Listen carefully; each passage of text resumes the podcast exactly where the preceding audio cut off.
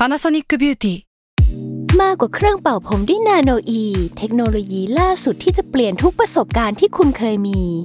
นาโนอีมอยส์เจอร์พลัสเพิ่มความชุ่มชื้นให้เส้นผมหลังใช้งานมากขึ้นถึง 18 เท่า พร้อมชะลอการเฟดของสีผมสำหรับคนชอบทำสีผม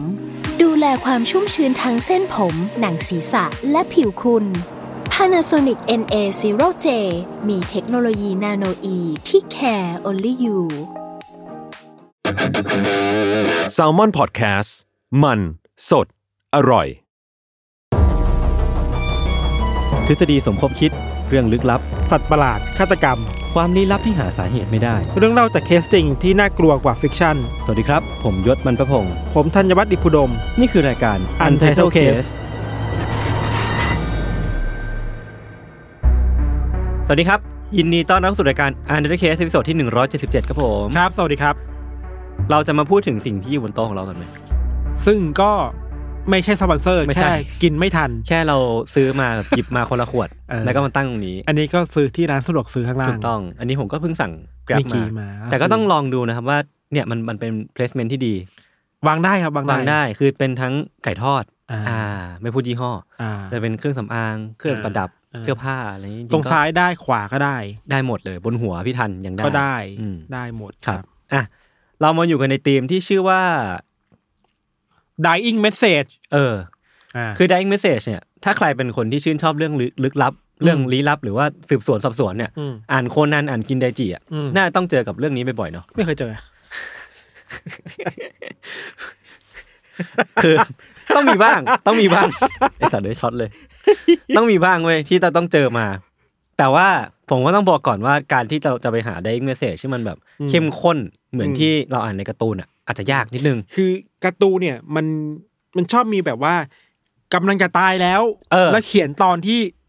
ลมหายใจสุดท้ายอะเขียนบนกระเบื้องบ้างเขียนบนกระดาษบ้างอะไรบนเงี้ยพื้นเอาเลือดมาเขียนบนพื้นบ้างอะไรเออเงี้ยเออแล้วส่วนใหญ่คือในหัวก็จะรันรันรันแบบอ่าคิดคิดซับซ้อนจนออกมาอ่าเป็นข้อความที่คนร้ายอ่าเดาไม่ออกว่าคือซึ่งอะไรเคสของพวกเราอาจจะไม่ถึงขนาดนั้นอาจจะไม่แต่ถึงขก็นาดนั้น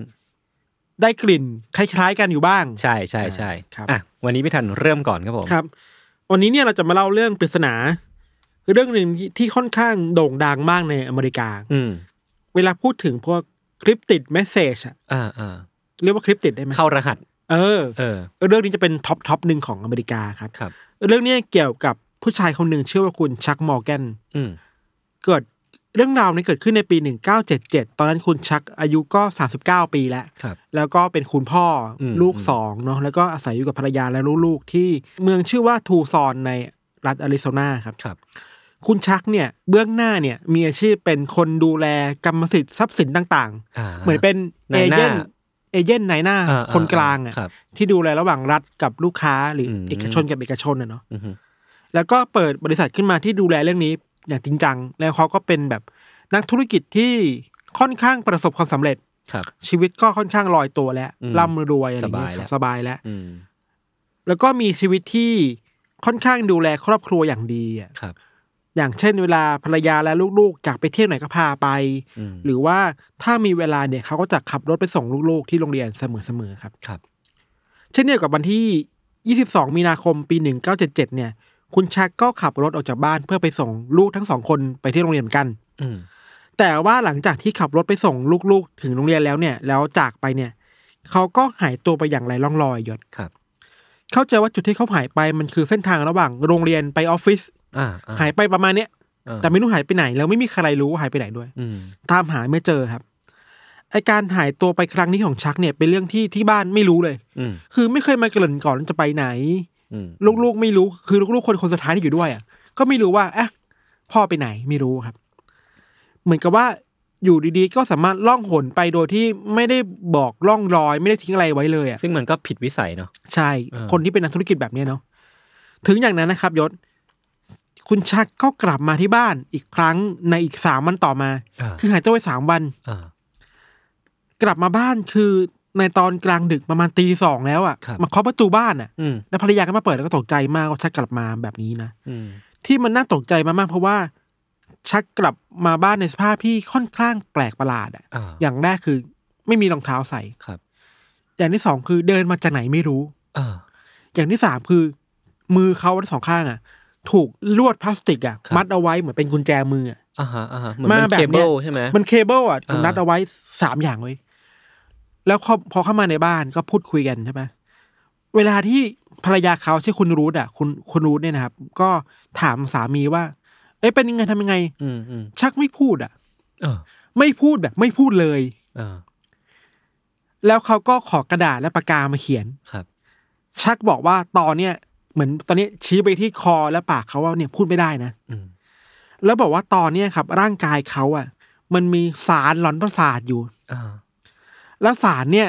ยาเนี่ยมันสามารถทำลายระบบประสาทและการรับรู้ของเขารวมถึงชีวิตเขาได้เลยนะครับ ถ้ามันแย่ไปกว่านี้อะอืมเหมือนกับว่าถูกวางยาพิษมาครับอืมรู้ที่เป็นภรรยาเนี่ยก็ตกใจมากๆนนแล้วบอกว่าเฮ้ยเรื่องไม่ดีแล้วงั้นเดี๋ยวเราไปหาหมอดีกว่า โทรแจ้งตำรวจไหมอะไรเงี้ยครับ ชักพยายามแบบทำท่าทางแบบหยุดห้ามห้ามเด็ดขาดเลยนะ แล้วชักก็เขียนบนกระดาษเหมือนเดิมอะครับว่า ห้ามแจ้งตำรวจนะอืมคือถ้าคุณแจ้งไปเมื่อไหร่อะ เราทุกคนในบ้านเนี่ยได้ตายหมดแน่เออ มันแบบดูไปกันใหญ่มากเลย มันดูแบบอะไรเกิดขึ้นวะเนี่ยๆแล้วบางข้อความเขียนไว้ว่า เฮ้ย ช่วยเอารถที่อยู่เนี่ยอืมขับไปที่อื่นได้ไหมครับ คือรถของเขาอะที่เขาไม่ได้ไปไหนอะอ่าเพื่อให้พวกมันน่ะรู้ว่าเขาไม่อยู่บ้านอ่าแต่คำว่าเดย์หรือพวกมันเนี่ยคือใครเนี่ยชักก็ไม่ยอมบอกเว้ยอืมพอเป็นแบบนี้ครับ อีกสักสองสามสี่วันต่อมา คุณคุณรู้ที่เป็นภรรยาก็ต้องดูแลชักด้วยตัวเองเนอะเพราะเขาปฏิเสธว่าจะไม่ไปหาหมอครับ เธอก็เอาอาหารมาป้อนน้ำป้อนยาให้ข้าวในแต่ละวัน จนอาการของชักดีขึ้นเรื่อยๆ แล้วก็เริ่มพูดได้บ้างนิดหน่อยอะครับ ในตอนที่อาการเริ่มดีขึ้นเนี่ย ชักก็ได้เริ่มเปิดเผยเรื่องราวแปลกๆออกมายศอืมคือบอกกับภรรยาฟังคนให้ฟังคนเดียวนะชักหยิบปากกามาเขียนลงบนกระดาษเหมือนเดิมแล้วเล่าว่า จริงๆ แล้วเนี่ยอาชีพของเขาเนี่ยไม่ได้เป็นเพียงแค่นักธุรกิจนะครับ แต่จริง ๆ แล้วตัวตนที่แท้จริงอะ เป็นสายลับอ่าให้กับกระทรวงการคลังของสหรัฐเชี่ย แล้วเป็นสายลับอย่างเนี้ยมาสองสามปีแล้ว อันนี้คือแบบภรรยาก็ไม่รู้ ไม่มีใครรู้มาก่อน Spy Family สามปีแล้วที่เป็นสายลับมาให้กับเออกระทรวงการคลังอะครับ แต่เขาต้องปิดเป็นความลับเพื่อความปลอดภัยของทุกคน อืมภารกิจหนึ่งที่ชักได้รับมาจากองค์กรอะไรก็ตามที่เขาทำงานให้อยู่เนี่ยเขาบอกว่ามันคือการช่วยให้ภาครัฐตามหาความจริงเกี่ยวกับพวกแก๊งอาชญากรแก๊งหนึ่งอ่าซึ่งซึ่งในยุคนั้นนะมี ถือว่าพวกแก๊งพวกนี้มีอิทธิพลมากๆพวกมาเฟียพวกอะไรพวกนี้ครับยศครับ โดยหลายวันก่อนหน้านี้ครับ พวกมันเนี่ย พวกแก๊งเนี่ยจับเขาไปที่ห้องลับแห่งหนึ่งใกล้ๆกับสนามบินอืมแล้วเขาก็หนีมาได้แต่ไม่บอกว่าหนีมาได้ยังไงนะฟังแล้วก็เหมือนหนังอะอืมเราขอเพิ่มบริบทหน่อยว่า หน่วยงานที่ชักบอกว่าทำงานเป็นสายลับให้อะมันคือ Treasury Department อะอ่าอ่าแปลเป็นไทยคือกรมธนารักษ์อ่าหลักๆ แล้วอะกรมธนารักษ์เนะครับ จะดูแล เรื่องทรัพย์สินของรัฐอย่างหนึ่งรวมถึงดูแลเรื่องการประเมินราคาทรัพย์สินที่ดินของรัฐด้วยอะครับ เพราะฉะนั้นน่ะข้อมูลนี้มันเลยไปเชื่อมกับอาชีพที่รัฐที่ชักทำเบื้องหน้า คือเป็นนายหน้าใช่ไหมอืมอืมแต่ดูว่าแลถ้าที่ดินดูแลเอสินอทรัพย์แต่ว่าที่เขาอ้างว่าเขาเป็นสายลับเนี่ยเขาทำให้กับกรมธนารักษ์ไปว่า มันมีความพยายามสืบสืบสวนหา การซื้อของที่ดินของใครบางคนหรือเปล่าครับ อะไรเงี้ยครับ อาจจะเป็น แก๊งที่ดินที่ต้องการเอาเงินมาเขาเรียกอะไรฟอกเงินป่ะอืมอืมอืมตามที่ดินต่างๆก็ได้อะครับอืมแล้วเข้าใจว่าอีกปัจจัยหนึ่งคือว่าณเวลานั้นเองอะรัฐแอริโซนาเนี่ยมันมีกฎหมายบางอย่างที่มันเปิดช่องให้มีการฟอกเงินผ่านที่ดินได้ง่ายอ่าอ่ามันก็เลยเป็นไปได้ว่าชักจะถูกสั่งมาเพื่อทำงานนี้โดยเฉพาะนะอืมตัดภาพกลับมาที่เรื่องราวนะตอนนั้นนะครับยศอาการของชักก็เริ่มดีขึ้นเรื่อยๆเนาะพูดได้เปิดเผยความจริงนะเอ้ย ฉันเป็นสายลับนะ อืม แต่ว่าถึงแม้เขาจะดีขึ้นน่ะ คือชีวิตปกติมากขึ้นน่ะ แต่ว่าจิตใจอะ มันเริ่มไปแล้วอะหมายถึงว่าเริ่มเริ่มพังขึ้นเรื่อยๆครับ อาการหนึ่งที่คุณรูทบอกว่าสามีตัวเองเปลี่ยนไปจริงๆคือว่าชักมีบุคลิกที่หวาดระแวงทุกอย่างอ่าไปหมดเลยอะมองชอบไปมองหน้าต่างว่ามีใครตามมาไหมปิดเวลาจะปิดประตูบ้านจะแบบล็อกหลายชั้นน่ะ แล้วดูว่ามันมีคนมาถ้ำมองอยู่หรือเปล่าครับครับ ไออาการแพนิคกับสิ่งรอบตัว มันไปไกลถึงขั้นที่ว่าเขากลัวว่าจะมีใครบางคนมาปองร้ายเขาตลอดเวลา อืมอืมอืมแล้วถึงขั้นที่เขาไปเอาเสื้อกันกระสุนน่ะ มาใส่นอนน่ะอืมใส่อยู่ที่บ้านด้วย อืม ไปข้างนอกก็ใส่ทำงานก็ใส่เสื้อกันกระสุนนี้อยู่ด้วยครับอืม คือกลัวขั้นนั้นน่ะ นอกจากเนี้ยยังเอาพวกอุปกรณ์ปลอมแปลงใบหน้ายศมาแต่งไว้ยอ่า เช่นมีหนวดปลอม มีแบบคลาวปลอมอะ เพื่อไม่ให้คนอื่น รู้ว่านี่คือตัวเอง เออเขาเขากลัวขั้นนั้นว่ามันจะมีคนที่แบบเฮ้ยรู้นี่คือชักอะเออเออเออขณะเดียวกันนะครับชังเองก็เป็นห่วงความปลอดภัยของลูกๆด้วยอะครับเขาเลยตัดสินใจว่าต่อจากเนี้ยจะขับรถไปส่งลูกๆที่โรงเรียนทุกวันอืมเมื่อก่อนคือไปบ้างไม่ไปบ้างอืมแต่หลังจากนั้นจะไปทุกวันแล้ว แล้วก็ไปแจ้งกับครูที่โรงเรียนว่า ผมเนี่ยนะจะมารับลูกเองทุกวันนะอ่าเพราะฉะนั้นคุณห้ามใครมารับถ้าไม่ใช่ผมนะอืมคือถ้าเห็นคนอื่นมารับห้ามห้ามห้ามออกไปเด็ดขาดอะเขาจะเป็นคนรับลูกเองเลยครับ เหตุการณ์มันก็เดินทางมาถึงเดือนมิถุนายนเนอะคือประมาณสองเดือนหลังจากเหตุการณ์หายตัวไปในครั้งนั้นนะครับ ชักก็เริ่มพูดจาแบบเหมือนสั่งเสียกับพ่ออะยศอ่าคือเขาเดินไปหาเดินทางไปหาพ่อที่บ้านอีกบ้านหนึ่งใช่ปะครับแล้วบอกพ่อว่า เนี่ยพ่อถ้าผมเป็นอะไรไปอะ ผมเขียนทุกอย่างอะ ว่า อะไรเกิดขึ้น ใครทำอะไรแล้วเกิดขึ้นอย่างไรเนี่ยอืมเขียนไว้ในจดหมายฉบับหนึ่งแล้วนะอืมถ้าผมตายไปอะช่วยไปดูจดหมายฉบับนั้น มันจะเปิดเผยความจริงทุกอย่างเอง เหมือนถ้าเป็นภาษาไทยคือพูดเป็นลาง พูดเป็นลางสั่งเสียไว้อะเออเออแล้ววันที่เจ็ดมิถุนายนน่ะ ชักก็หายตัวไปจริง ๆ ยศครับ เขาอะเข้าใจว่าเขาหายตัวไปหลังจากที่ไปหาพ่อนี่แหละอ่าคือไปบ้านพ่อบ้านแม่สั่งเสียเสร็จปุ๊บหายไปเลยอ่า หลังจากนั้นนะครับทุกคนก็แพนิคมากว่าเฮ้ยรอบนี้ชักเหมือนสั่งเสียอะไรไว้จริงจังอะกลัวจะเป็นอะไรไปหรือเปล่าเนาะอืมเหมือนจะหายตัวไปแล้วแบบไม่มีสัญญาณอะไรกลับมาอีกแล้วครับ เวลาผ่านไปเก้าวันอืมมันก็เริ่มมีเรื่องราวแปลกๆเกิดขึ้นคือว่า ในวันนั้นนะครับมันมีโทรศัพท์สายหนึ่งโทรมาที่บ้านของชักซึ่งชักไม่อยู่เนาะแล้วคนรู้ที่เป็นภรรยาเนี่ยรับสายอืมปลายสายเป็นเสียงของผู้หญิงคนหนึ่งพูดว่าชัก is alright อะอืม ชักสบายดีอยู่ เออ ไม่ต้องกังวลอะไรเงี้ยเหรอ แล้วพูดคำแปลกๆคำว่า excelsiastis อ่าสิบสองหนึ่งถึงแปดอ่าไอ้คำว่า excelsiastis เนี่ยมันคือคำในพระคัมภีร์ไบเบิลเออเออเออสิบสองหนึ่งถึงแปดมันคือก็จะเป็นตำแหน่งหน้าหน้าประมาณ chapter อะไรครับไอ้คำเนี่ย excelsiastis เนี่ย คุณรูทก็ไปเปิดไบเบิลดู ว่ามันคืออะไรใช่ปะรวมๆแล้วอะ ตรง chapter นั้นน่ะมันพูดถึงเขาเรียกว่าดวงวิญญาณของคนที่เป็นแบบนับถือศาสนาคริสต์อะครับ ที่ต้องกลับคืนสู่พระเจ้าในสักวันหนึ่งอะอืมอันนี้มันเป็นคำขู่ก็หรือเปล่าเสียชีวิตหรือเปล่าเออแต่ว่าประโยคแรกพูดว่าชัก is alright นะ เออ แต่ประโยคหลังคือการส่งดวงวิญญาณอะมันไม่ค่อยกลับไปสู่พระเจ้าอะ มันไม่ค่อยเข้ากันมันคอนทราสต์กัน ใช่สองวันหลังจากที่โทรศัพท์สายเนี่ยผู้หญิงสายเนี่ยไม่รู้เป็นใครโทรมาอืม ตำรวจก็พบศพของชักจนได้ครับ พบว่าชักมอร์แกนเนี่ยเสียชีวิตอยู่กลางทะเลทรายอืมไกลออกไปจากเมืองทูซอนประมาณ64กิโลเมตร โอ้โห ศพเนี่ยอันเนี้ยรายละเอียดเยอะแล้ว แล้วแปลกขึ้นเรื่อยๆไว้ยคือว่า ศพของชักเนี่ยนอนอยู่ไม่ห่างจากรถยนต์ส่วนตัวเท่าไหร่นักครับครับสภาพศพคือว่าเขาถูกยิงด้วยปืนอืม Magnum revolver จุดสามห้าเจ็ดเข้าที่ข้างหลัง ข้างหลังแบบท้ายทอยข้างหลังอะซึ่งปืนก็เป็นธงของของเป็นปืนของเขาเอง คือมาลงทะเบียนว่าเป็นชื่อของชักก็เป็นเจ้าของปืนใช่ปะครับ ปืนก็ตกอยู่ข้างๆศพของชักครับ ขณะที่ตัวของชักเองอะก็ยังใส่ชุดกันกระสุนอยู่เลย อืมซึ่งก็แปลกเนอะคือ คุณใส่เสื้อกันกันกระสุนน่ะ ไปแต่ทะเลทรายแล้วโดนเออ โดนยิงได้ยังไงอะนึกออกปะเออเออ มันก็แปลกๆเนาะนอกจากนี้ยังเจอว่า เข็มขัดที่เขาใช้อยู่อะยศไอ้ตรงหัวเข็มขัดอะถ้ามันถอดหัวออกมา มันจะมีช่องเล็กๆอยู่ อืมแล้วช่องนั้นนะมันคือมีดเล็กๆเลยอ่าอ่าเหมือนเป็นอาวุธลับอะของสายลับประมาณนั้นน่ะ อ่า ตัดภาพกลับไปเนาะที่ตรงรถมีอะไรบ้างเจออะไรบ้างอย่างแรกคือเขาเจอแว่นตากันแดดอันหนึงตกอยู่ข้างๆรถ อืมซึ่งมันได้รับการยืนยันในเวลาต่อมาจากครอบครัวของชัก และคนก็เลยคิดว่า นี่ไม่ใช่ของชักแน่ๆเขาไม่เคยใช้แว่นกันแดดแบบนี้อะอืมของใครก็ไม่รู้ ส่วนในรถยนต์เนี่ยตำรวจก็ตรวจสอบต่อใช่ไหมครับพบว่ารถยนต์คันเนี้ยมันถูกดัดแปลงมาให้สามารถปลดล็อกแบบมืออะ จากภายนอกได้ อืมมันมีกลไกอะไรบางอย่างถูกถูกทำมาไว้อะอืมแล้วภายในรถมันก็มีของใช้หลาย ๆ อย่างเนาะเราเล่าแค่สิ่งสำคัญคือว่าตำรวจไปเจอผ้าเชดหนาผืนหนึ่งอยู่ในรถนะครับยศแล้วพอคลี่ผ้าเชดหนามาเขาพบว่าข้างในนั้นเน่ยมันมีฟันซี่หนึ่งอืมถูกห่อเอาไว้อยู่อะอืมก็คือฟันของชัก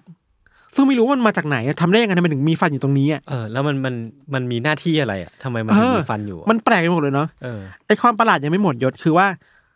ตำรวจก็ไปตรวจสอบตัวร่างกายของชักว่ามีอะไรบ้างใช่ไหมครับเขาบอกว่าตรงกางเกงชั้นในเนี่ยอืมมันมีที่หนีบกระดาษเอ้ยไม่ใช่หนีบอะไรนะเขาเรียกว่าเป็นแบบคลิปอะเออคลิปหนีบกระดาษ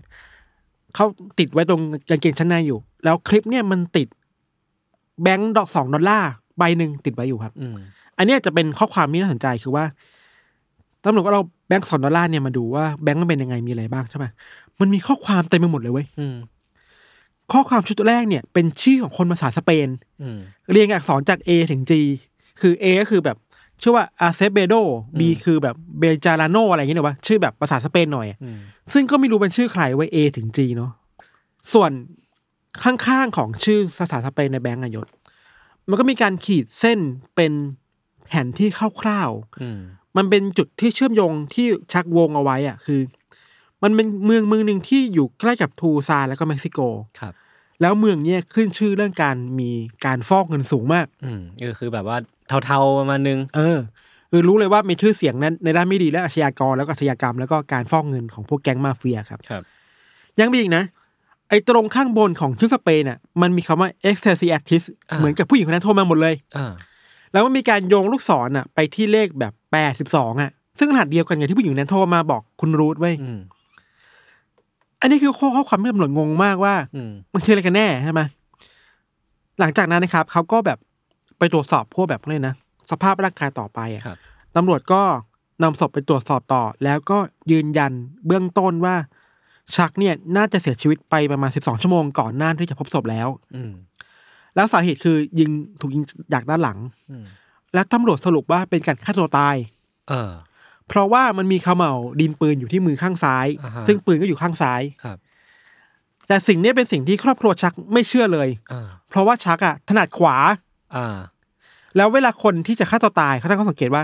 มันไม่มีทางที่แบบจะอ้อมไปข้างหลังอะมันแปลกมาก มันแปลกมากอ่าและการที่จะเอามืออ้อมไปข้างหลังอะครับ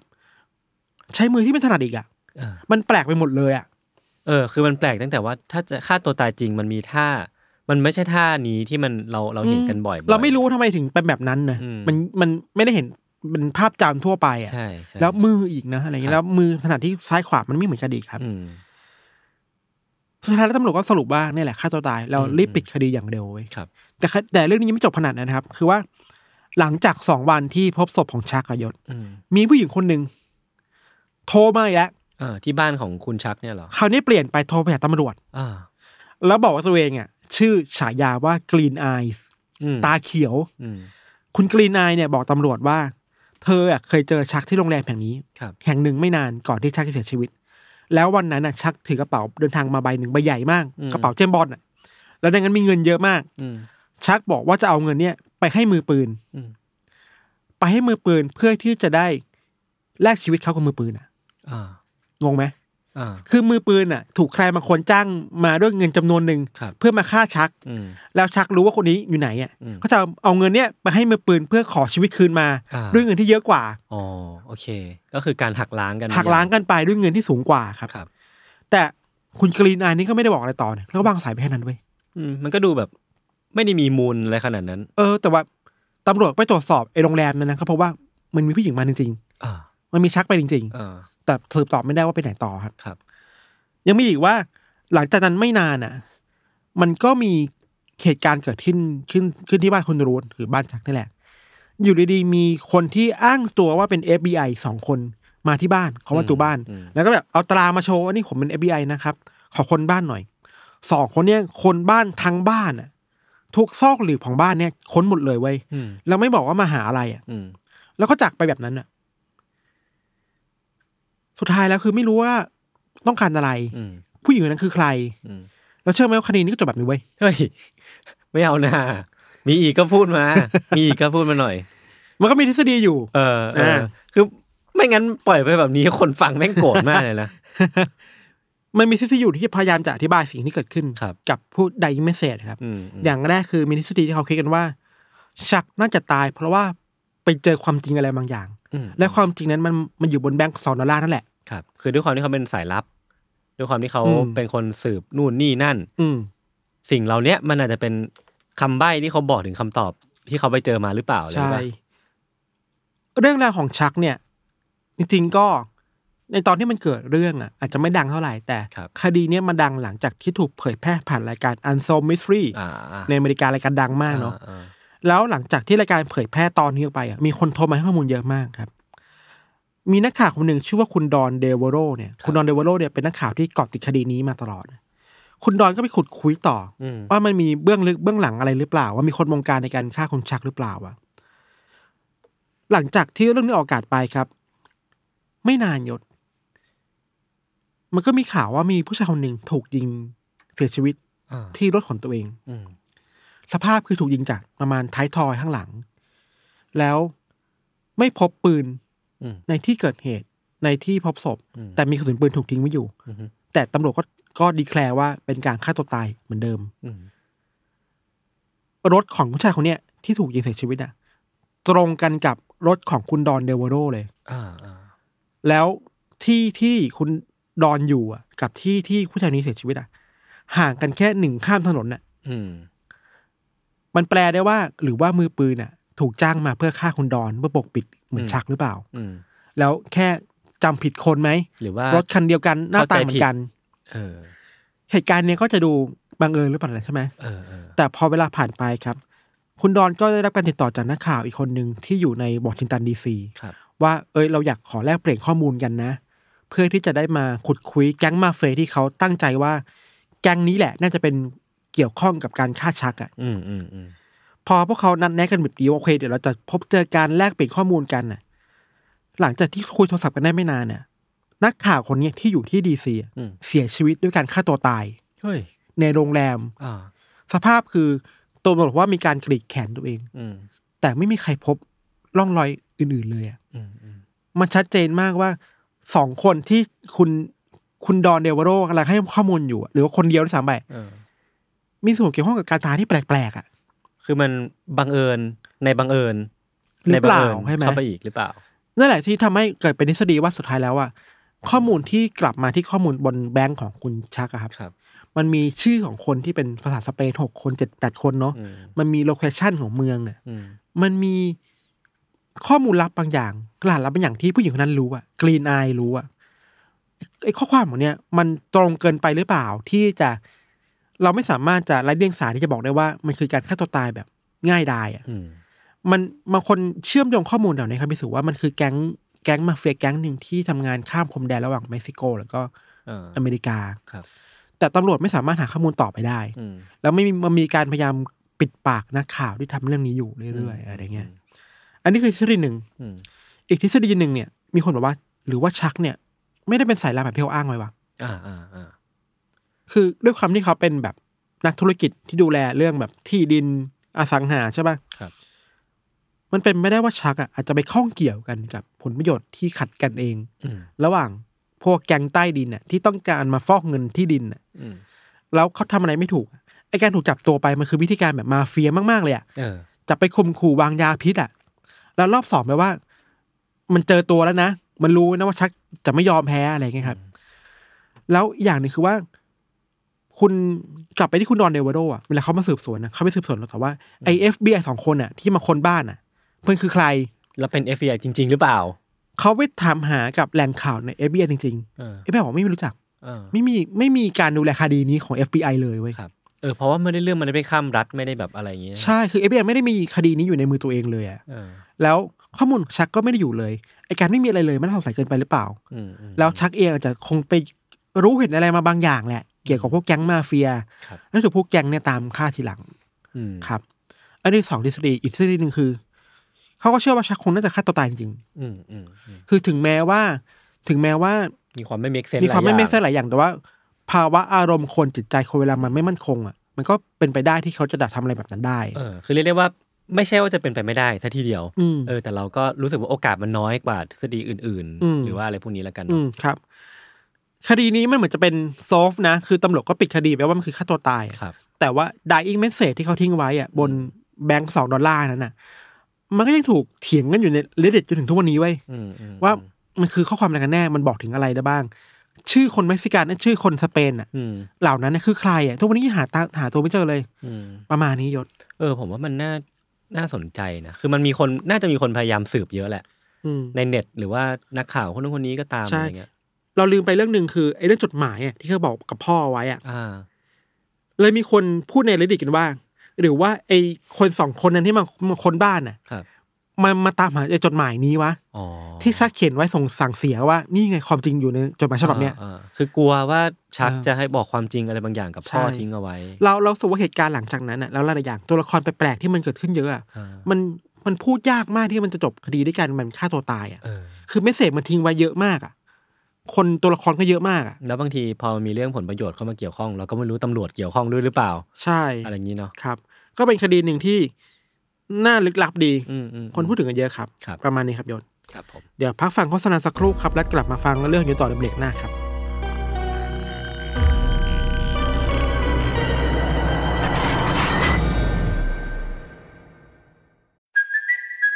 Kaylee Cuoco for Priceline. Ready to go to your happy place for a happy price? Well, why didn't you say so? Just download the Priceline app right now and save up to 60% on hotels. So, whether it's Cousin Kevin's Kazoo concert in Kansas City, go Kevin, or Becky's Bachelorette Bash in Bermuda, you never have to miss a trip ever again. So, download the Priceline app today. Your savings are waiting. Go to your happy place for a happy price.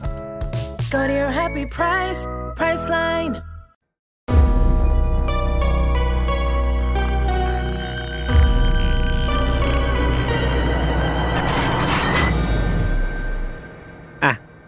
เริ่มเลยแล้วกัน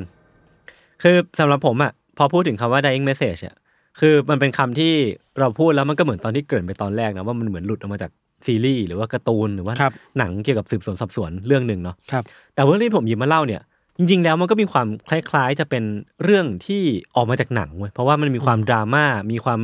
ซับซ้อน มีความเข้มข้นบางอย่างที่อืมเหมือนจะไม่ใช่เรื่องจริงแต่จริงๆมันเป็นเรื่องจริงอะอืมเออก็เดี๋ยวผมเริ่มเล่าเลยกัน เรื่องนี้มันเกิดขึ้นที่ซิดนีย์จริงๆมันเกิดขึ้นในในออสเตรเลียนั่นแหละ แต่ว่าตัว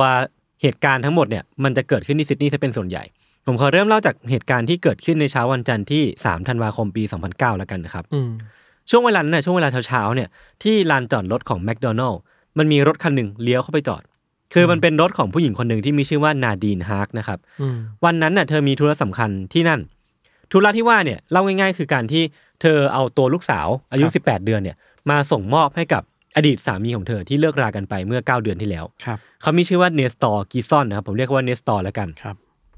คือพอเดาจากรูปการณ์หรือว่าสิ่งที่เกิดขึ้นนะที่ลานจอดรถแมคโดนัลด์เนี่ยการมีนัดหมายครั้งนี้ขึ้นมาเนี่ย มันก็ค่อนข้างชัดเจนเหมือนกันว่าเออเขาอาจจะไม่ได้จบกันดีเท่าไหร่อืมคือถ้ามันจบกันดีมันอาจจะมีการนัดหมายที่บ้าน เพื่อเอาลูกไปให้บ้านของแต่ละคนอย่างเงี้ยแต่ว่าอืมพอมันมีการนัดหมายข้างนอกอะผมคิดว่าเออ ความสัมพันธ์ของ นาดีนกับเนสตอร์ที่เลิกรากันไปเนี่ย มันอาจจะจบกันไม่ค่อยดีเท่าไหร่ครับ เออ แล้วคนที่มารับอะ ก็ไม่ใช่อดีตสามีอย่างอย่างเนสตอร์ด้วยนะ เป็นแม่ของเขาอีกทีหนึ่งที่ชื่อว่าเวโรนิก้า คือนอกจากนิสัยที่เข้ากันไม่ได้ระหว่างนาดีนกับเวโรนิก้าแล้วเนี่ยอืมการกระทำของเวโรนิก้าเนี่ย มันยังทำให้นาดีนเนี่ยรู้สึกแบบเจ็บจี๊ดหรือว่ารู้สึกแบบไม่ค่อยโอเคเท่าไหร่ คืออืมเวโรนิก้าเอาลูกของเธอไปใส่ใน ถ้าสมมติว่ามีลูกอะ มันจะมีเป็นเบาะสำหรับเด็กใช่ไหมเบาะนิรภัยสำหรับเด็กผมไม่เรียกไม่รู้เขาเรียกว่าอะไรน่าจะเรียกว่า child seat มั้งอืมเขาเอาไปวาง แต่ว่าวางไม่ถูกวิธีอะเออ เป็นคา car seat seat อ่าเออเป็น car seat สำหรับเด็ก คือเวโรนิก้าเอาลูกของนาดีนไปวาง แต่ว่าเหมือนแบบทำยังไงก็วางไม่ถูกอะมันวางไม่ถูกวิธีหรือว่าวางไม่ถูกกฎที่เขาควรจะวางเอาไว้อืมแล้วแบบมันไม่ใช่แค่ครั้งแรกคืออืมมันน่าจะไปรับไปส่งมาหลายรอบแล้วนะไม่เคยทำถูกเลยเว้ยนาดีนก็เลยโมโหมากว่า อะไรวะแล้วเราจะเราจะไว้ใจให้ครอบครัวเนี้ยดูแลลูกสุดที่รักของตัวเองได้ยังไงอืมเออ จากนั้นเนี่ยพอทั้งสองคนแยกทางกันหรือว่าแยกกันปุ๊บเนี่ย ด้วยความอัดอั้น นาดีนก็เลยยกหูโทรศัพท์ไปเมาส์กับพี่สาวตามภาษา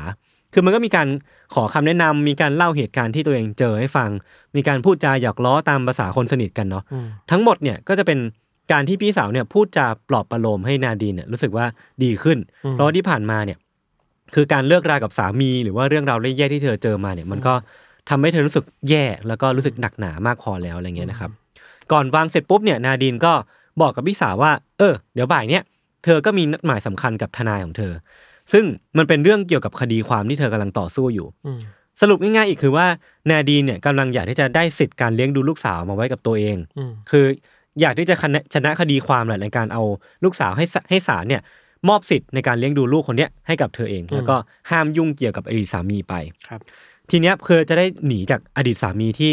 เธอเล่าให้พี่สาวฟังว่าสร้างความหวาดหวั่น หรือว่าสร้างความหวาดกลัวให้กับเธอตลอดเวลาที่ผ่านมาอืมเธอแล้วก็ทนายเนี่ยมีการวางแผนที่จะ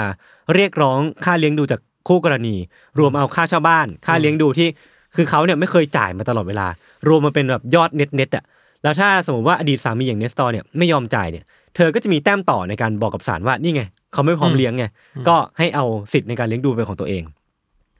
นาดีนแล้วก็ทนายเนี่ยรวมถึงครอบครัวของของครอบครัวฮาร์กเนี่ยก็มั่นใจมากๆเว้ยว่า ถ้ามันมาถึง step นี้แล้วเนี่ยเรื่องราวแย่ๆทั้งหมดที่เธอเจอมาเนี่ยมันใกล้จะจบลงแล้วแล้วก็หลังจากนี้ก็จะเอาลูกเอาหลานเนี่ยไปอยู่ที่ที่บ้านเกิดด้วยกัน แล้วก็กลับมาอยู่พร้อมหน้าพร้อมตากันอีกครั้งหนึ่งแต่แล้ววันนั้นไม่ทัน เวลามันก็ผ่านล่วงเลยไปจนถึงช่วงเวลาประมาณบ่ายสามบ่ายสี่ ที่นาดีเนี่ยบอกกับพี่สาวว่าเออบ่ายสามบ่ายสี่เนี่ย น่าจะเสร็จธุระกับทนายความแล้วครับเดี๋ยวจะโทรมาเล่าให้ฟังเลยว่ามันเกิดอะไรขึ้นบ้าง แต่ว่าเวลามันก็ถึงช่วงเวลาที่นาดีนบอกไว้แต่เธอก็ไม่ได้โทรกลับมาเว้ยอืมเธอไม่ได้โทรหาพี่สาว แล้วก็หายไปเลย ตัวพี่สาวก็เป็นกังวลว่า เอ้ยหรือว่าการคุยกับทนายมันจะไม่ราบรื่นหรือเปล่า หรือว่ามันเกิดอะไรขึ้น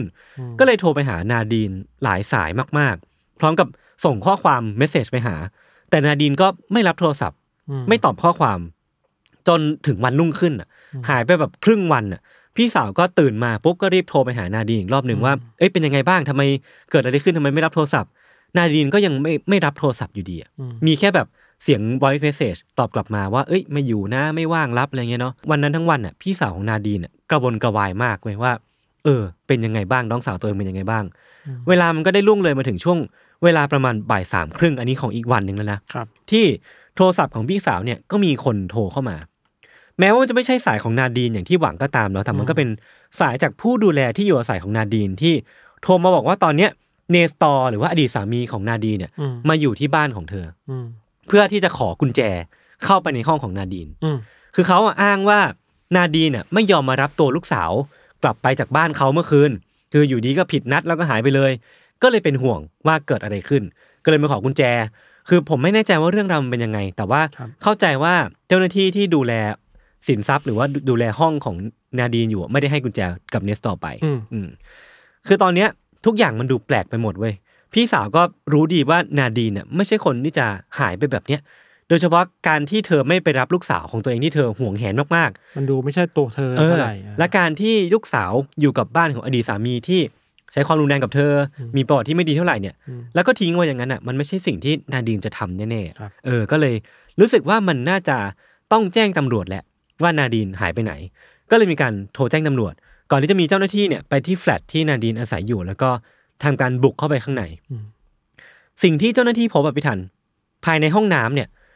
มันอธิบายได้ทันทีเลยว่านาดีนหายไปไหนในช่วงเวลาที่ผ่านมาอืมคือนาดีนเนี่ยถูกพบเป็นศพอยู่ในห้องน้ำที่เธออาศัยอยู่นั่นเองครับ คือร่างไร้วิญญาณของ คือร่างไร้วิญญาณของนาดีนเนี่ยอยู่ในท่านอนคุดคูอะเหมือนท่าเด็กในในในในคันอะชันเข่าเอออยู่ในแต่ว่านอนนอนราบนะครับ เออ คือเธอเนี่ยนอนคุดคูอยู่ในบริเวณที่อาบน้ำฝักบัว ซึ่งเป็นบริเวณแค่ประมาณหนึ่งตารางเมตรเท่านั้นเองอืมมันจะมีน้ำไหลเย็นจากฝักบัว ไหลกระทบตัวเธออยู่ตลอดเวลาอยู่เลยอะนั่นแปลว่าซีนเนี้ยมันอาจจะเกิดขึ้นไม่นาน หรือว่ามี ใครสักคนที่เข้ามาก่อเหตุแล้วก็รีบหนีไปจนลืมปิดน้ำหรือเปล่าอืมอันนี้ก็เป็นสิ่งที่คาดเดาได้จากการที่เห็นรูปประการคร่าวๆนะครับครับ นาดีนเนี่ยสวมใส่กางเกงสีน้ำตาล แล้วก็เสื้อกล้ามสีเทา แล้วก็มีกางเกงว่ายน้ำสีดำไม่ทัน รัดอยู่บริเวณต้นแขนซ้าย รัดไว้แน่นมากเลย ที่ตกอยู่ข้างๆเนี่ย คือมีดโกนที่ตัวป้องกันน่ะหรือว่ามันจะเป็นแบบ protect barrier อืมที่ มันจะคลุมเอาไว้ไม่ให้แบบไปบาดนู่นนี่นั่นอะอะตรงข้างบนใบมีดเออหายไปอ่าก็คือเป็นใบมีด pure ๆเลยครับแล้วก็ยังมีแผงยาพาราเซตามอลแล้วก็ไอบูโปรเฟนซึ่งเป็นยาแก้ปวดทั้งคู่อืมเป็นแบบแผงยาที่ว่างเปล่าตกอยู่ข้างอืมๆแล้วก็มีขวดโซดา 1.25 ลิตร ที่ไม่มีอะไรอยู่นั้นเลย2ขวดตกอยู่ข้างๆกับมือถือของเธอที่ตกอยู่ในแถวนั้นด้วย มันดูเป็นหลายๆอย่างที่ไปกันคนละทิศคนละทางอะ ใช่ใช่ใช่ดูแบบไม่ค่อย make sense อะไรหลายๆอย่างอ่า คือร่างของนาดีเนี่ยแน่นอนว่าไม่มีวี่แววของชีพจร คือเธอเสียชีวิตมาสักพักหนึ่งแล้วครับแล้วก็ร่างของเธอเนี่ยเริ่มเย็นลงจากน้ำหรือว่าจากเวลาที่มันผ่านไปด้วยอืมบาดแผลที่ชัดเจนที่สุด บนร่างของเธอเนี่ย มันคือบาดแผลบนข้อมือซ้ายข้อมือซ้ายใช่ ที่เป็นแผลลึกมากๆเว้ยครับ แล้วแล้วตำรวจเนี่ยบอกว่ามันน่าจะมาจากการปาดครั้งเดียว เพราะว่ามันลึกแล้วก็แทบจะไม่มีรอยเวอะหวะ คือมันลึกแล้วก็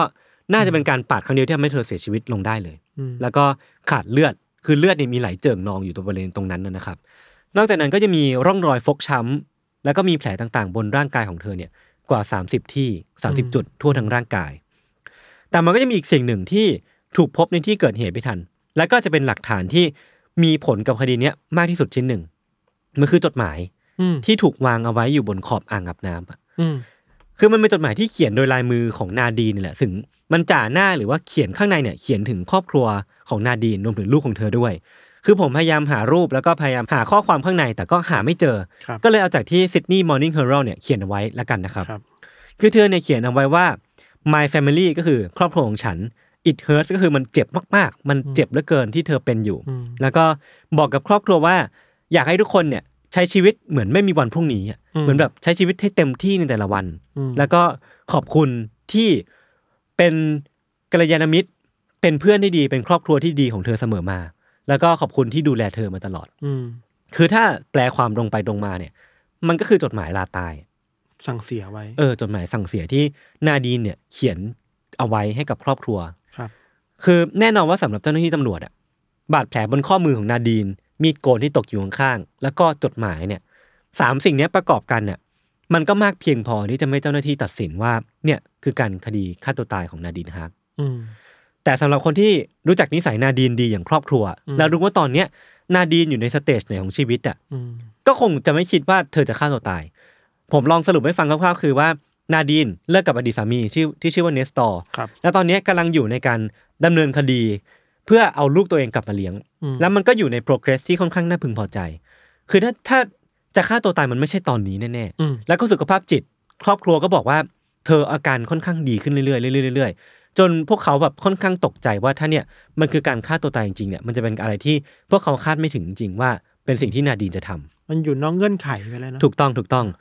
ประกอบกับการที่พวกเขาเนี่ยรู้ดีว่าที่ผ่านมานาดีนต้องเจอกับประสบการณ์เลวร้ายแบบไหนอะครับพวกเขาก็เลยค่อนข้างมั่นใจว่า เธอจะต้องถูกฆาตกรรมแน่อืมๆและผู้ต้องสงสัยอันดับหนึ่งเนี่ยก็คงหนีไม่พ้นเนสตอร์หรือว่าอืมอดีตสามีของเธอสามีแล้วจริงๆแล้วมันก็มีหลักฐานหลายอย่างที่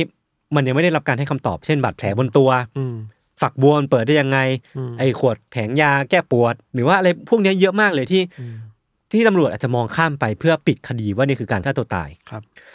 อันนี้คือย้อนกลับไปเพื่อให้เห็นภาพมากขึ้นนะว่า ความสัมพันธ์กับนาดีนกับเนสตอร์เนี่ยเป็นประมาณไหน แล้วทำไมครอบครัวเนี่ยถึงคิดว่าเนสตอร์เนี่ยมีโอกาสสูงเหลือเกินที่จะเป็นฆาตกรในคดีนี้ครับ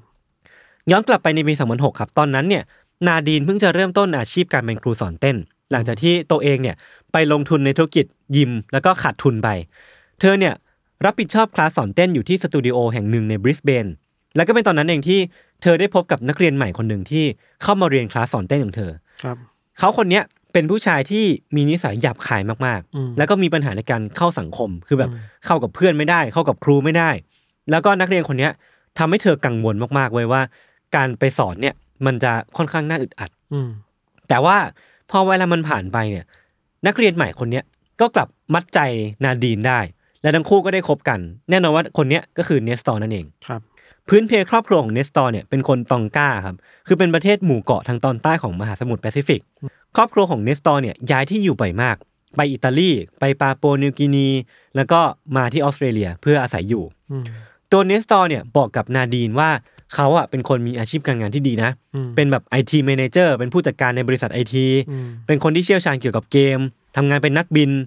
แต่จริงๆแล้วอะภายหลังจะถูกคนพบว่าสิ่งที่เขาพูดทั้งหมดเนี่ยไม่เป็นความจริงเลยอืมเออ คือความสัมพันธ์ของทั้งคู่เนี่ยมันเป็นไปอย่างรวดเร็ว นาดีนเนี่ยดูลุ่มหลงในตัวเนสตอร์มาก ๆ มากจนดูเหมือนว่าเธอจะขาดเขาไม่ได้ครับ แล้วก็ความสัมพันธ์เนี่ยมันรวดเร็วจนคนรอบตัวของนาดีนเนี่ยเริ่มกังวลว่า เออมัน healthy จริงๆหรือเปล่าความสัมพันธ์ครั้งนี้ คือพวกเขาเนี่ยย้ายมาอยู่ด้วยกันหลังคบกันได้ไม่นาน และที่ช็อกคือจู่ๆเนี่ยนาดีนก็บอกกับครอบครัวว่า เอ้ย เธอจะย้ายไปอยู่ที่ซิดนีย์นะจากบริสเบนย้ายไปอยู่ซิดนีย์อืมแล้วก็แบบบอกว่า เออเนสตอร์จะย้ายไปอยู่ เธอก็เลยอยากที่จะย้ายไปอยู่ด้วยไปอยู่ด้วย ก็แปลกเออมันมันรวดเร็วเกินไปแล้วมันดูแบบผิดนิสัยของนาดีนที่ทุกคนรู้จักมาก ๆ ว่า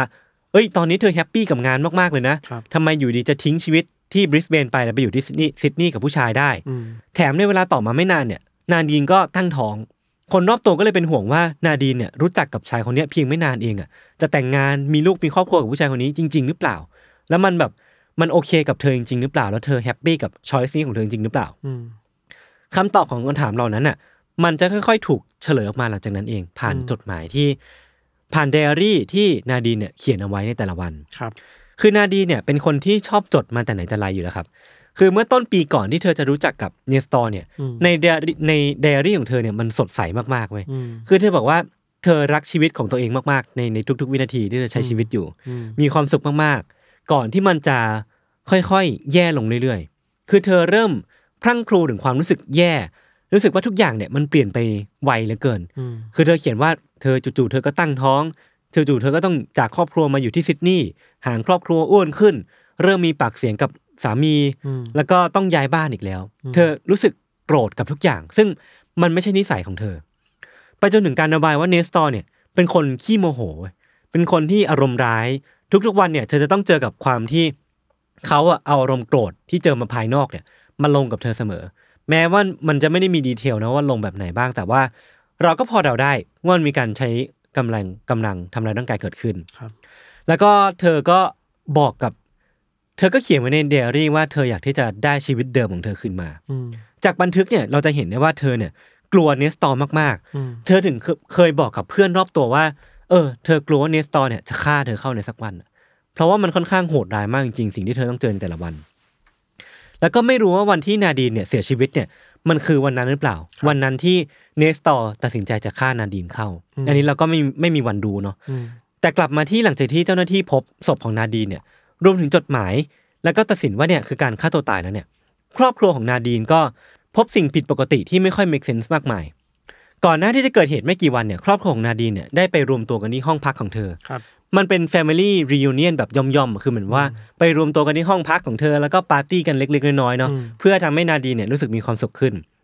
ทำให้พอพวกเขาเนี่ยกลับไปที่ห้องของนาดีนอีกครั้ง หลังจากเกิดเหตุเนี่ย พวกเขาจำได้ว่า เออ มันมีบางอย่างผิดปกติไปกับห้องของนาดีน ก่อนหน้าที่จะเกิดเหตุกับหลังเกิดเหตุแล้ว นั่นคือ เช่น เก้าอี้นั่งที่เปลี่ยนตำแหน่งไปจากเดิมเล็กน้อยอ่าแล้วก็ผ้ารองโซฟาที่มันเคยอยู่บนโซฟาตอนเนี้ยมันไปอยู่บนเตียง ที่สำคัญคือ มีดหั่นสเต็กที่ครอบครัวเนี่ยให้เป็นของขวัญวันเกิดอ่ามันเป็นเซตหกเล่ม แต่ตอนเนี้ยจากห้องอะในห้องมันเหลือแค่สี่เล่มเว้ยแล้วมันหายไปสองเล่มหายไปไหนก็ไม่รู้อ่ารวมถึงผ้าขนหนูที่เป็นเซตของขวัญสามผืนอะ หายไปหมดเลยจากห้องอืมเออ คือไม่มีใครรู้ว่าหายไปไหนตำรวจเองก็ไม่ได้ทรีสิ่งนี้ว่า มันคือเบาะแสสำคัญในการทำคดีเท่าไหร่ รวมถึงว่าชุดเดรสสีน้ำตาลที่นาดีนใส่ในวันที่เธอเอาลูกสาวไปมอบให้กับครอบครัวของของเนสตอร์เนี่ย ในวันนั้นเนี่ยก็หายไปด้วยเว้ยหายไปจากห้องอะเออ คือมันก็มีคำถามหลายอย่างที่เกิดขึ้นกับครอบครัวของของของนาดีนว่า เออ มันมันเกิดอะไรขึ้นที่นี่กันแน่เนาะนี่ยังไม่นับคำถามมากมายที่ครอบครัวสงสัยอีกเช่นทำไมถ้านาดีนฆ่าตัวตายจริงเนี่ย ถึงเลือกใช้มีดโกนเก่าๆที่มีเส้นผมติดอยู่ ใช้แทนที่จะเป็นใช้มีดโกนใหม่ๆที่อยู่ในตู้อืมเออ ถ้าจะฆ่าตัวตายจริงทำไมไม่ใช้มีดเหล่านั้นเนาะแล้วก็ร่องรอยฟกช้ำบนตัวบนหน้าบนขามันมันมาจากไหนกันแน่ เออ แต่ด้วยความที่เจ้าหน้าที่เนี่ยอาจจะไม่ได้คิดแบบเดียวกับครอบครัวของนาดีน มันก็เลยไม่ได้มีการเก็บหลักฐานเพื่อพิสูจน์ว่านาดีนเนี่ย ไม่ได้ฆ่าตัวตาย การไม่ได้เก็บหลักฐานที่ผมพูดเนี่ย มันหมายความประมาณไหนคือว่า ตอนเกิดเหตุอะ เจ้าหน้าที่รีบด่วนสรุปมากๆไว้ว่านี่คือการฆ่าตัวตายอืมก็เลยไม่ได้มีการเก็บลายนิ้วมือเลยอืมในที่เกิดเหตุอืมรวมถึงว่า DNA บนร่างกายของนาดีนก็ไม่มีการแบบ swab มาตรวจเลยอืมอืมเออ แล้วก็ DNA ของของเนสตอร์ที่อาจจะเป็นผู้ต้องสงสัยในคดีเนี้ยอืมก็ไม่ได้มีการเก็บ เพราะว่าเพราะว่าดูเป็นการฆ่าฆ่าตัวตายไปแล้วใช่ใช่ไหมไม่ต้องไม่ต้องจัดการอะไรต่อถ้าคิดถูแบกบต้นั้องนไปถูกต้อง ซึ่งถ้ามันเป็นการฆ่าตัวตายจริงก็อาจจะโอเคอืม แต่ว่ามันก็มีความเป็นไปได้อยู่นะ ว่ามันจะเป็นฆาตการฆาตกรรมอืมและการที่ละเลยหรือว่าละลุมแบบเนี้ยมันน่ะไม่ตำรวจเนี่ยพลาดที่จะจับฆาตกรตัวจริงหรือเปล่า อันนี้ก็เป็นสิ่งที่ครอบครัวของนาดีเนี่ยตั้งคำถามแล้วกันนะครับ และอีกอย่างเลยที่สำคัญที่ทำให้ครอบครัวของนาดีเนี่ยเชื่อว่าเธอไม่ได้ทำการฆ่าตัวตายจริง ๆ เนี่ย มันคือหลักฐานที่สำคัญที่สุดในเรื่องนี้มาตั้งแต่แรกก็คือเรื่องจดหมายนี่แหละอืมคือครอบครัวเนี่ย พบว่าในที่เกิดเหตุเนี่ย มันมีการพบจดหมายอีกฉบับหนึ่ง ที่ซ้อนอยู่กับจดหมายฉบับแรกอ่าและตำรวจเนี่ยไม่ได้ให้ความสำคัญกับมันเว้ยอ่าฮะคือตำรวจอะบอกว่า เอ้ย ในที่เกิดเหตุอะเขาพบเจอจดหมายสองฉบับนะอืมแต่อีกฉบับหนึ่งเนี่ยมันเป็นแค่เขียนเล่นคำเขียนเล่นๆไม่ต้องสนใจอะไรมากก็ได้อืมครอบครัวพอรู้เบาะแสเนี้ยก็เลยสงสัยว่าเอ้ยมันเขียนเล่นจริงๆเหรอ เขียนว่าอะไรใช่ไหมเออก็เลยขอดูอ่าปรากฏว่าครอบครัวพบว่าข้อความที่เขียนอยู่ในโน้ตฉบับที่สองอะ มันเป็นข้อความที่เขียนว่า he did it อะที่ตรงตัวมากเลยนะเออ ครอบครัวก็เลยสงสัยมากว่า ฮีคือใคร แล้วทำไมตำรวจถึงไม่คิดว่าสิ่งนี้คือสิ่งสำคัญวะ มันมันมันถึงการระบุตัวตนใครบางคนใช่ไปใช่แล้วใช่อะคือตำรวจอ้างว่าเขาอ่านเป็นคำว่า hated it hate hate แบบเติม ed it อืมอืมอืมซึ่งตำรวจก็เลยเข้าใจว่า เออมันก็เป็นแค่คำทดไปไม่ไม่ได้มีสาระสำคัญอะไร เกลียดมัน ใช่ใช่ใช่ hate แบบ hate หัว อ๋อเออ ซึ่งมันไม่มันไม่มีความหมาย ก็เลยเข้าใจว่าเป็นคำเขียนเล่น แต่พอมันนั่งอ่านจริงๆอะผมไปดูรูปมาเดี๋ยวอาจจะมีขึ้นอินเสิร์ตนะมันเป็นคำว่า he did it จริงๆเว้ยคือถ้าดูแบบตั้งใจจริงๆอะใช่ใช่ใช่ก็ใช่ชัดเจนฮะมันก็เลยแบบ เออ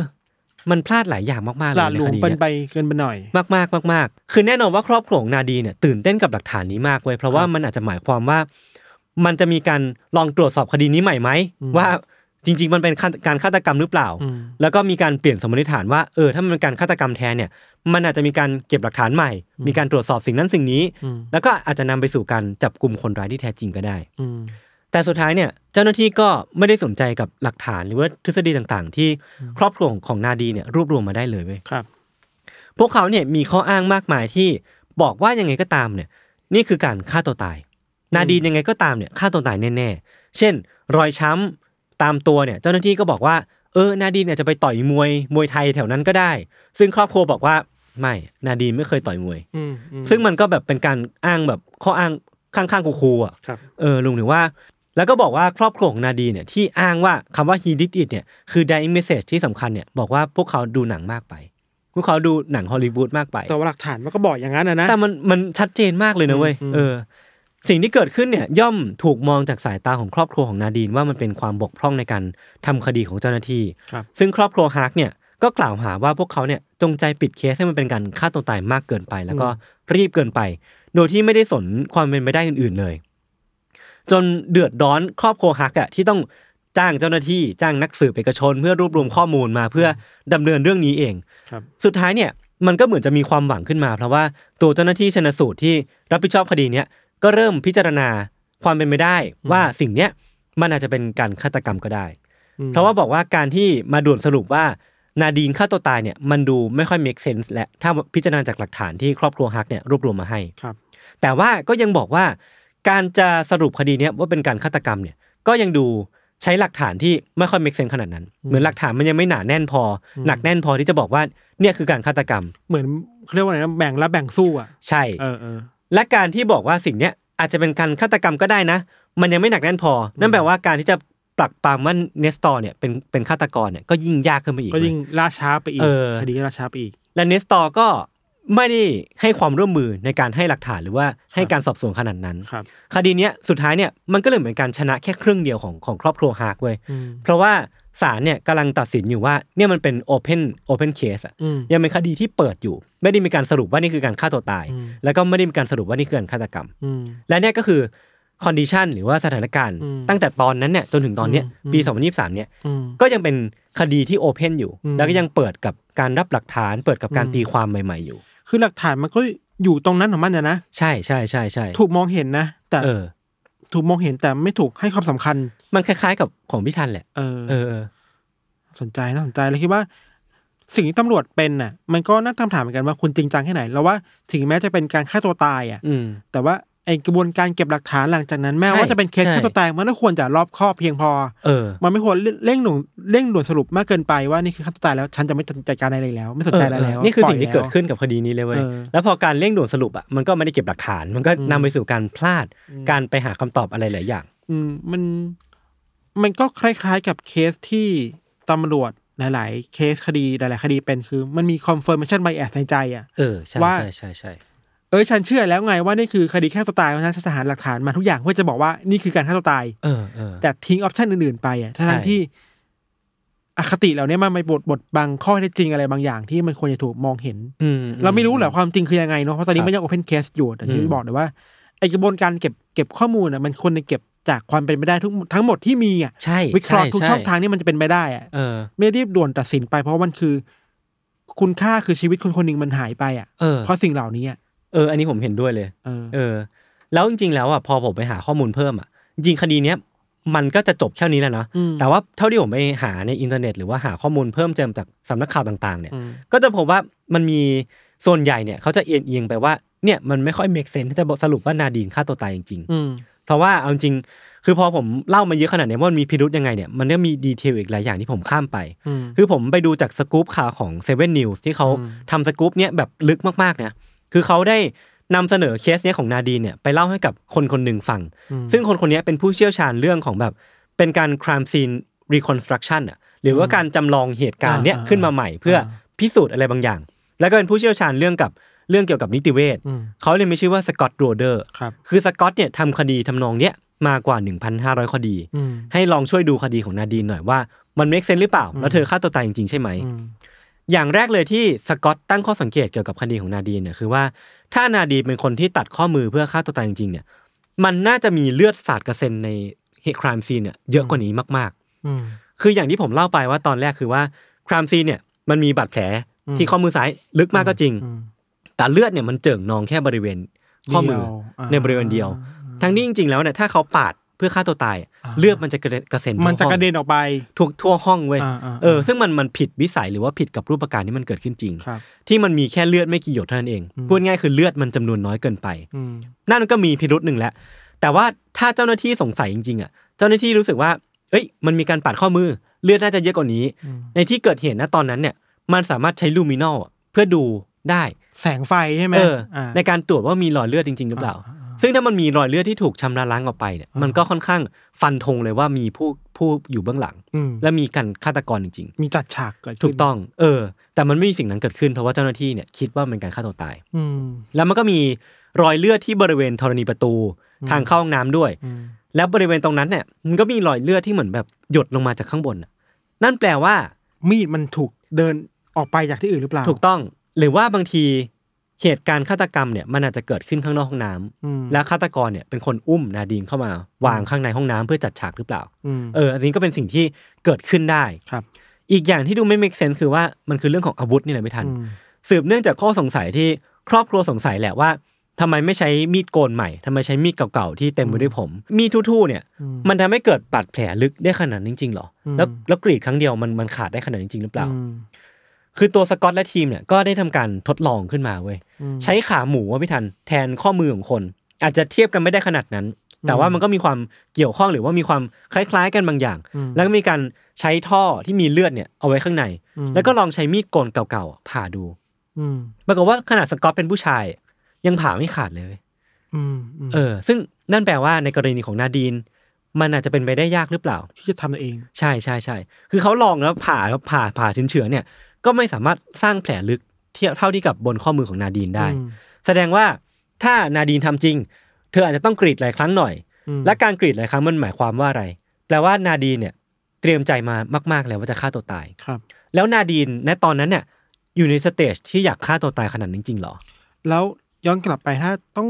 กรีดหลายครั้งอะเออเลือดที่มันกระเด็นออกไปถูกต้องมันก็ต้องถูกต้องมากกว่านั้นอีกอะใช่ใช่ใช่ใช่ คือมันไม่ค่อย make sense หลายอย่างคือถ้าดูจากหลักฐานที่ครอบครัวของนาดีนเจอเนี่ย พบว่าอืมก่อนหน้าที่นาดีนจะเสียชีวิตหนึ่งเดือนเนี่ยคือเธอวางแผนอนาคตของเธอไว้เรียบร้อยเลยเว้ยอืมคือเธอเขียน to do list ไว้เลยอะแบบหนึ่งหน้า A4 ว่าจะต้องทำสิ่งเหล่านี้ ต้องซื้อซื้อของขวัญคริสต์มาสซื้อต้นคริสต์มาสจ่ายบิน จ่ายค่าใช้จ่ายต่างๆ ลดน้ำหนัก 4 กิโลใน 2 อาทิตย์ ไปตัดผมไปแว็กซ์ขน ไปเจอกับคนคุยใหม่ที่เธอจะเปิดรับเข้ามาในชีวิตอืมซึ่งการเขียน to do list อะ มันไม่ใช่วิสัยของคนที่จะฆ่าตัวตายพูดยาพูดยาเออณบางกรณีเออเออเออ แต่ว่าณสิ่งสิ่งเนี้ยมันก็เป็นสิ่งที่สกอตอะตั้งข้อสงสัยขึ้นมาว่าอืมมันเป็นความไม่ make sense กันของของหลักฐานที่มันเกิดขึ้นอะไรเงี้ยเหมือนหลักฐานมันไปกันคนละทิศคนละทางอะเนาะใช่ใช่ใช่แล้วก็มีเรื่องที่ตำรวจมองข้ามคือเรื่องมีดที่มันหายไปจากที่เกิดเหตุด้วยครับไม่เคยมีการพูดถึงในรูปคดีเลย ก็อืมน่าสงสัยเหมือนกันอืมอีกดีเทลหนึ่งที่ตำรวจไม่ได้พูดถึงคือว่า มันมีรอยแผลไหม้บนเป็นรูปไข่ บนร่างกายของนาดีนเว้ยครับ ซึ่งมันไม่ได้ปรากฏที่มาชัดเจน แต่ว่ามันน่าจะมาจากการโดนน้ำร้อนลวก ซึ่งสิ่งเนี้ยมันมันค่อนข้างงงงๆประมาณนึงว่ามันเกิดขึ้นจากไหน แต่ทฤษฎีที่สกอตคิดขึ้นมาคือว่าฆาตกรเนี่ยหากมีจริงนะ ก็อาจจะแบบเอาศพของนาดีนมาวางไว้ที่ห้องน้ำแล้วก็ตั้งใจที่จะเปิดน้ำร้อนน่ะ เพื่อให้เลือดเลือดของนาดีนน่ะไหลเวียนเร็วขึ้น เพื่อให้เธอเสียชีวิตเร็วขึ้นอืมแต่ว่า เขาอาจจะลืมคิดไปว่าน้ำร้อนเนี่ยมันอาจจะลวกร่างกายของนาดีนอืมจนเป็นแผลแล้วมันก็เกิดขึ้นจริงอืมๆพอเขารู้ตัวเสร็จปุ๊บเขาก็เลยเปลี่ยนจากน้ำร้อนเป็นน้ำเย็นอืมแล้วก็เปิดทิ้งไว้อย่างนั้นแล้วก็หนีออกมาจากครามซีน ซึ่งสิ่งเนี้ยเป็นสิ่งที่สกอตคาดเดาขึ้นมา ไม่ได้บอกว่าผิดหรือถูกนะอืมเออแต่ก็เป็นเพียงทฤษฎีที่ถ้ามันมีฆาตกรอยู่จริงๆเนี่ยมันเลยเป็นแบบนี้ก็ได้ มันจำลองสถานการณ์ขึ้นมาเนาะใช่ใช่ใช่ใช่แล้วก็มันมีอีกหลักฐานหนึ่งไว้ยพี่ทันที่มันเป็นข้อความคำว่า he did it อะที่เขียนอยู่บน กระเบื้องแผ่นเล็ก ๆ ในห้องน้ำอะอืมซึ่งไม่มีใครรู้ว่านาดีนเนี่ยเขียนเอาไว้ตอนไหนหรือว่าอะไรพวกเนี้ย คือถ้าสมมติว่ามันเป็นคำที่นาดีนเขียนจริง ๆ แล้วเธอต้องการพูดถึงใครสักคนจริง ๆอะไอ้ข้อความ he did it บนกระเบื้องเล็กๆนั่นน่ะมันอาจจะเป็น dying message สุดท้ายของเธอจริง ๆ ก็ได้อืมที่เธอต้องการจะบอกว่าเขาเป็นคนทำจริงๆอืมและเขาที่ทุกคน